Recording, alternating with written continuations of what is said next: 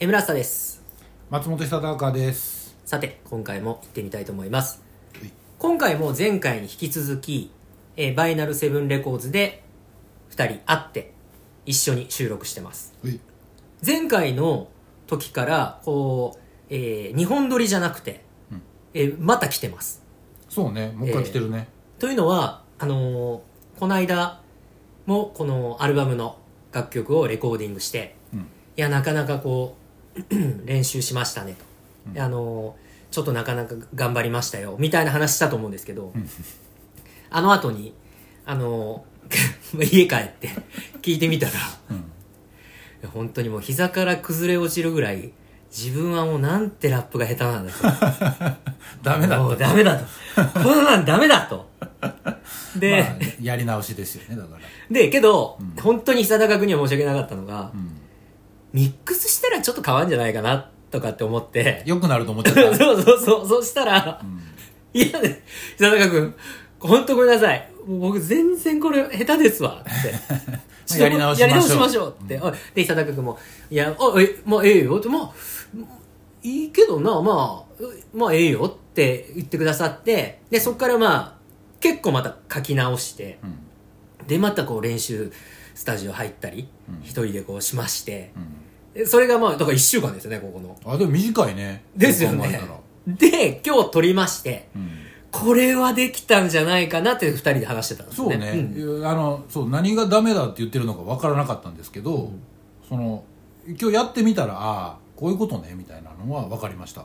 よかった、もう、本当に、あの、家で聞いた時、落ち込んでましたもんね、ちょっとね。うん。でもその気づきから1週間でえちゃんと持ち直した感じ？え、え。え。ができたのはすごいんちゃいます？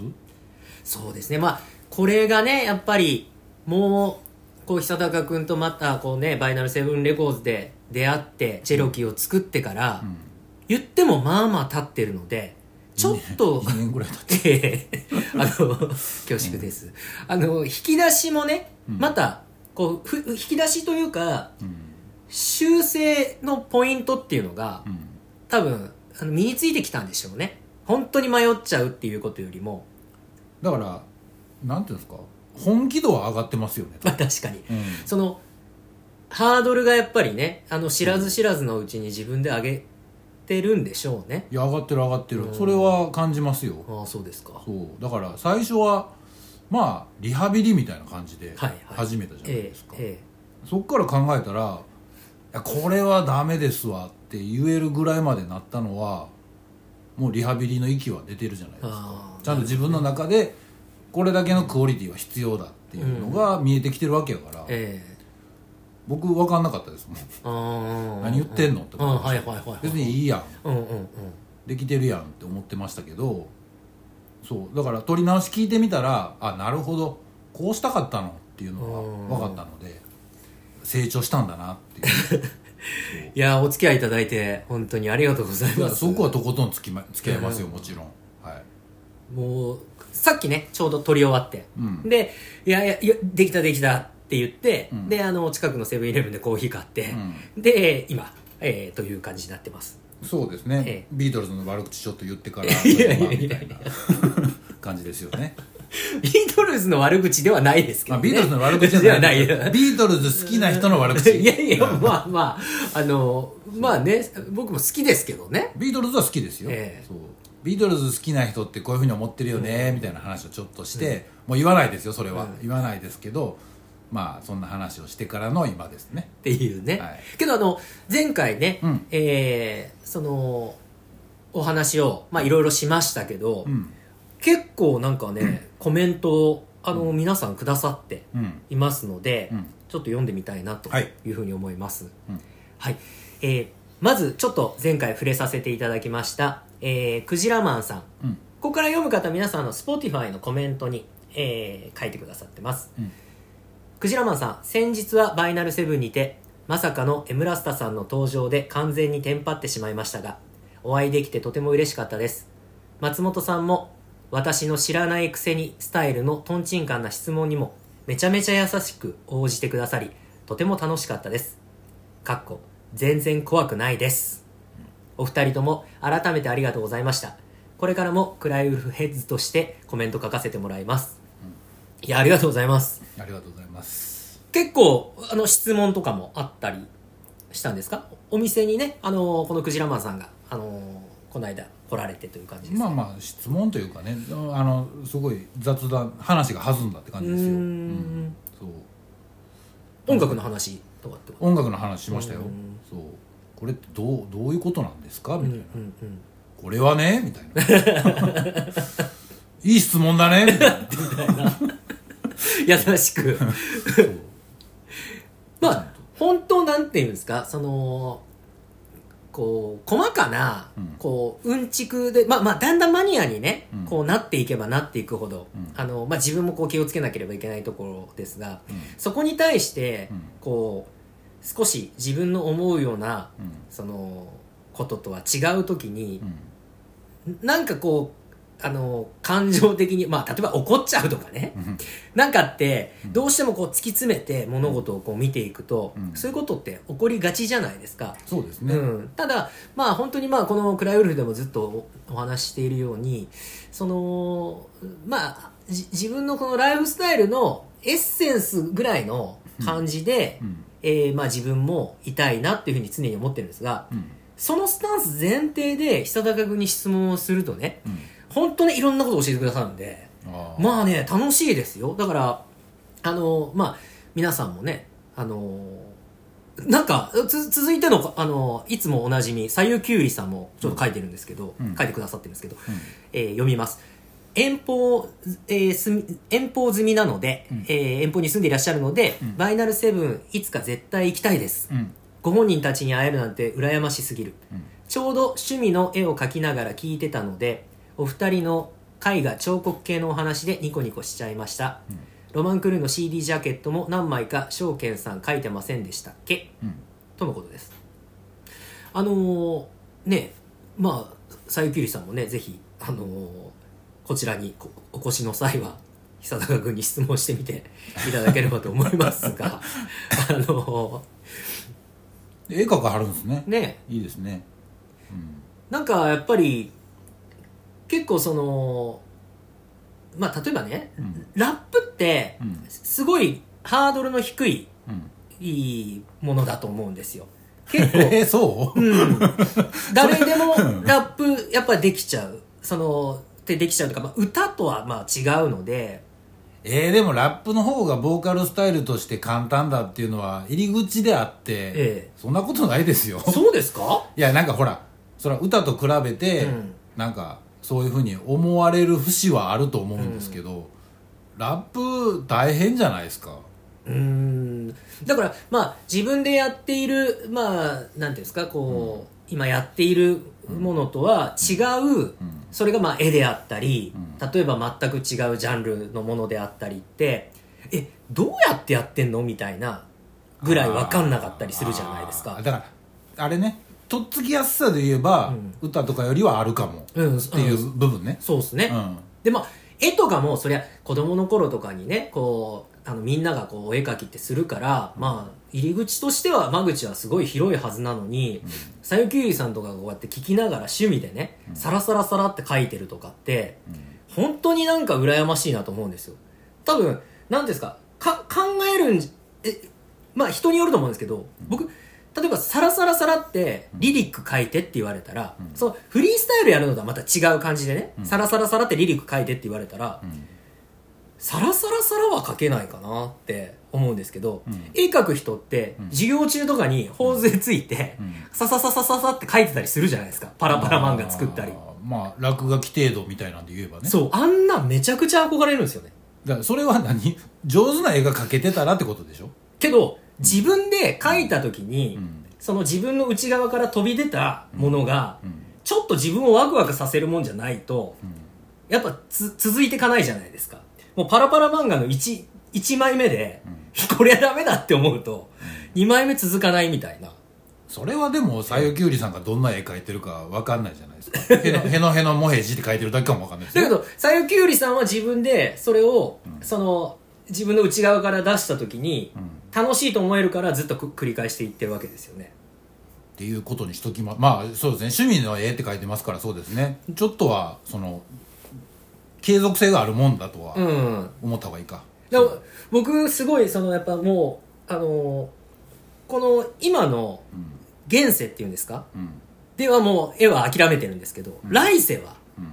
あのなんかこう絵をねサラサラって描けるその人に憧れるんですけど例えばねうんなんかどっかこうフラッと、うん。あの老人とかがうん。こうなんかあのご飯をが食べれ食べあのお腹が減ってて、ひ一晩止めてあげたと。うん。したらあなたそのちょっと襖にペン,、ペンを貸しなさいっつってさささささって書いて、であのそれが実はすごい人だったみたいなうん。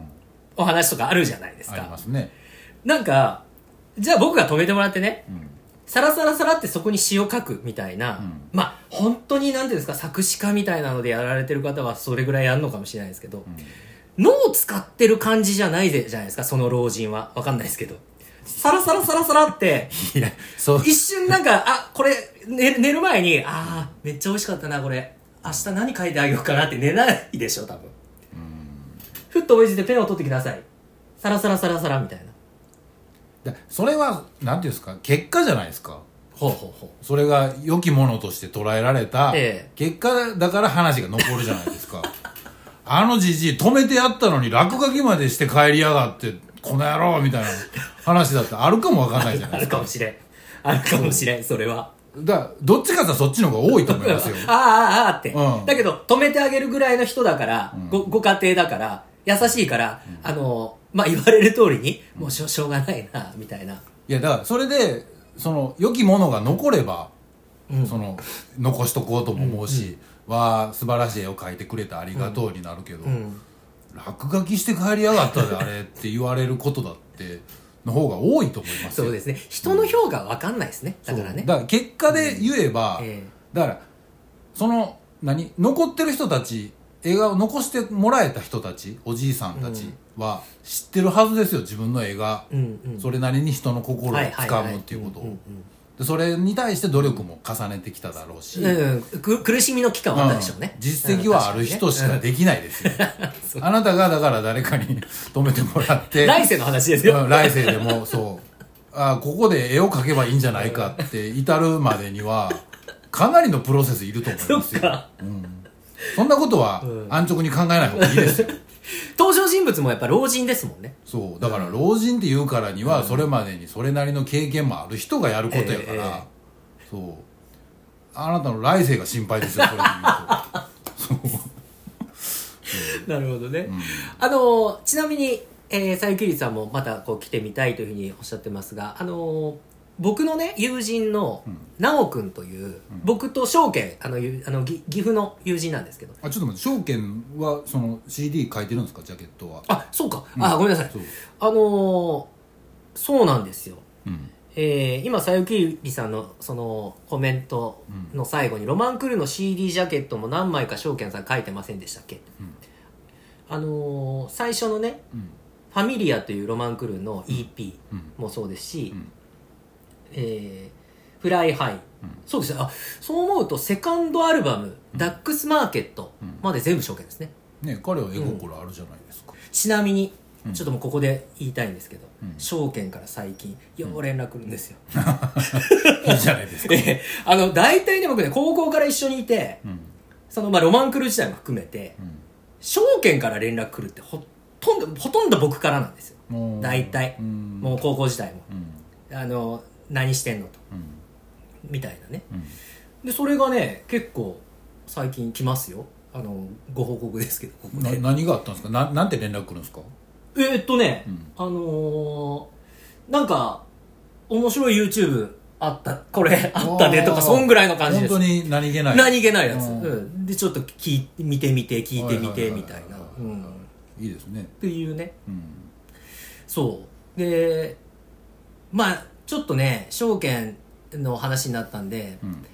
証券ってあの僕高校時代バスケ部うん。で、でまあその自分たちの やってたそのバスケ部も僕僕結構まあめちゃくちゃバスケがこう好きで、うん。で中学校1年生から高校3年生まで、うん。本当にもうバスケットボールがこう大好きみたいな感じだったんですね。あの時っていうのはあの、まあ、マイケル・ジョーダン。うん。えー前世、うん。あと僕が小学校6年生でバルセロナオリンピックのドリームチームなんですね、マジック・ジョンソンとうん。マイケル・ジョーダン一緒になってって。いう、で、えースラムダンク」が小学校うん。6年生、うん。だからもう本当に部員数があのもうどこの学校もいきなり50人ぐらい別に強豪校じゃないのに50人ぐらい入ってくるみたいなうん。感じなんですよ、うん。で僕たちも高校の頃そんななんていうんですか県レベルうん。で全国大会全然いけないぐらいですけども、うん。あのまあ結構ごそっとこう入ってきて、うん。で証券も最初バスケ部で。で、うん。中学校の時は県選抜とかだったでしょ証券。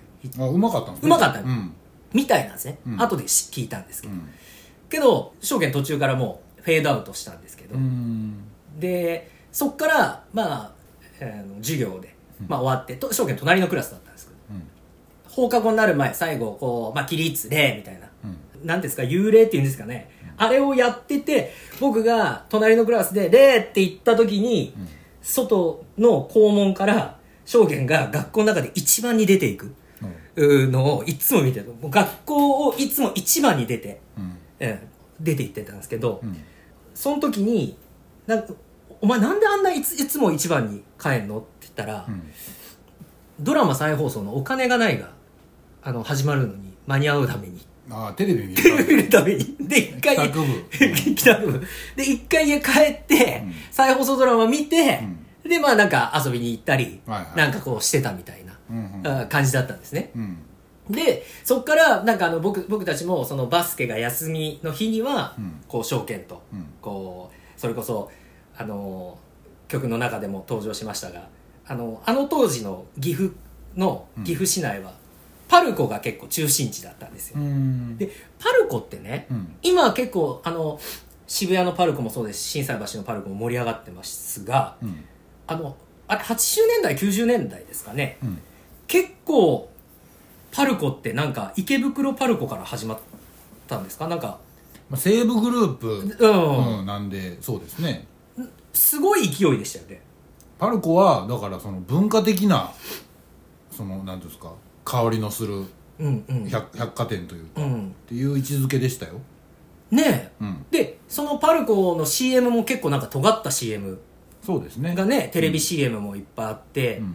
で岐阜もうん。こう、あのやっぱりパルコが中心うん。だったんですよ、うん。でまあしこう放課後になったらパルコ行ったりみたいなうん。感じだったんですけど。うんで今またねこう心斎橋パルコの,、うん。あの古谷さんがこう地下で、えああやってますね。るタンク酒場とかもね僕も結構よく行かせていただいてるんですけど、またパルコがねああやって面白い感じになっていってなんかこういろいろやっぱりこう時代の中で、えーいろんなこうのがあるあって面白いなと思う次第なんですけど。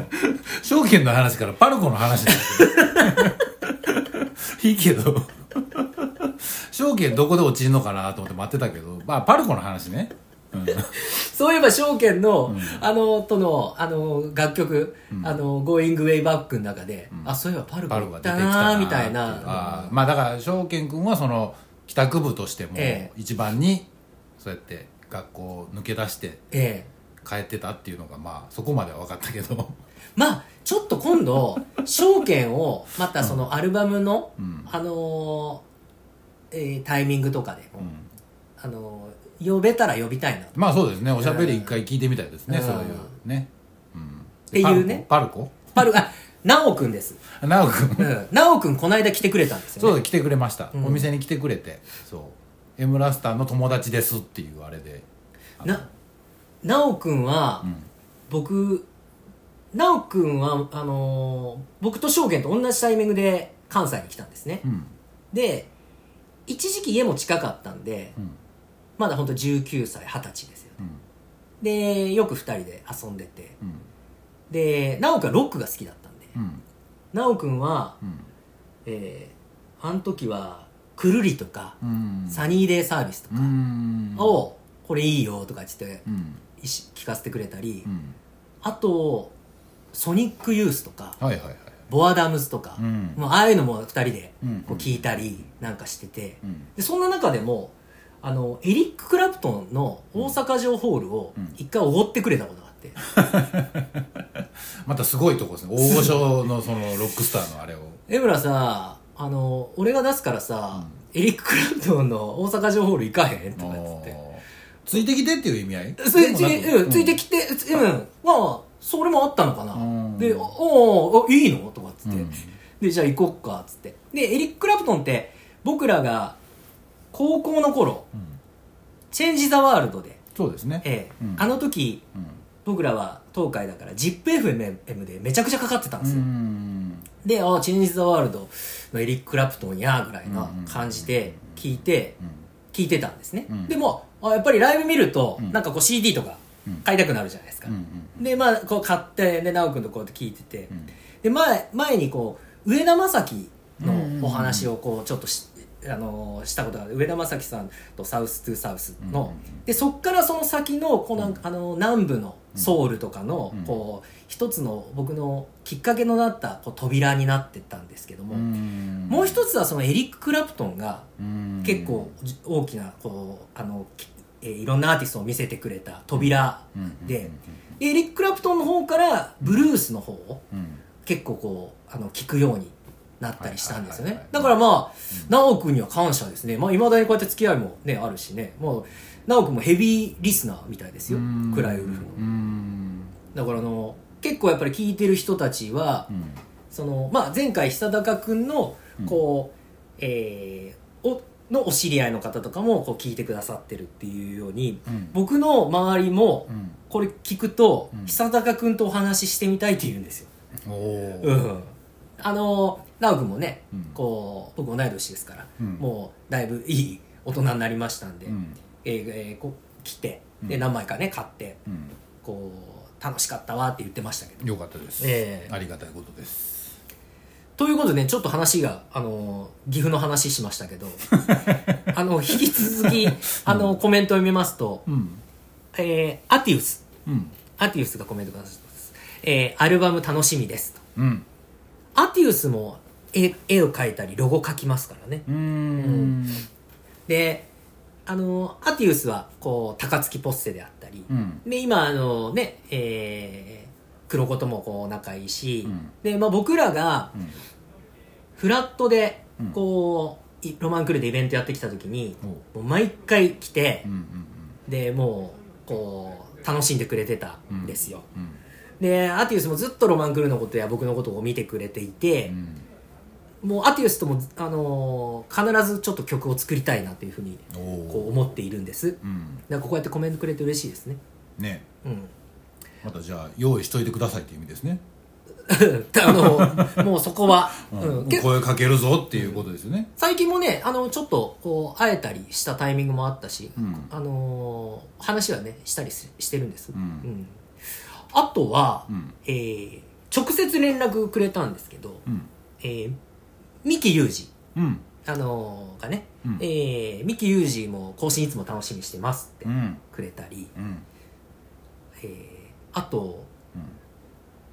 トミー本田さんね、うん。えートミー本田さんも、えーポッドキャスト喫茶本田うん。えーやってらっしゃる。僕も毎週聞いてるんですけど、うん。あのー富本田さんもえー直接連絡くださって「江村さんポッドキャスト毎週楽しみに聞いております、ん。アルバムアートワークアートワーク版画だったら味わい深くて最高だなと想像しちゃいました」うん。っていうね。あのー前回版画であのお話ちょっとしましたね。ね、うんは版画にせなあかんちゃいますもんね。いやいや、ま、間に合わないでしょ。間に合わないですね。間に合わないですね、うん。まあ、いつかうん。アルバム続けて出すことがあればじゃあどっかで版画ですね やらんと。練習しといてくださいよ。スキルを磨いといてくださいよ版画の。版画ね。ね。あのーちょっとこの版画のそのことをこの間話したので、うん。あのー宗像志功さん。はいですよね、版画で。有名な方ね。うん。えー青森のご出身で,、で僕がこの間あの前回こう話した版画のその方のドキュメンタリーというのは宗像志功さんだったんですけど、はいはいはいその宗像志功さんのそのドキュメンタリーまた久しぶりにちょっと YouTube で、うん。あのこう見てみたりしたんですけど、うん。まあなかなかやっぱりねあのこう掘ってる姿からエネルギッシュだなと。そうですね。危機迫る感じであの彫ってありますね。僕結構なんかあの仏像とか、うん、うんあの掘ったりうん。情熱大陸とかうん。ああいうので仏像を掘る方とかうん。必ず見ちゃうんですけど、なんか掘りたいんですか？なんかね、そういう絵絵もそうだし、うん。その掘るっていうのがうん。本当にその自分自身のうん。想像もつかないうん。脳みそでうん。やってるんだろうなっていうことのまあだから解明はできないんですけど、うんえどうなんでそのバーってこうやって眺めてうん。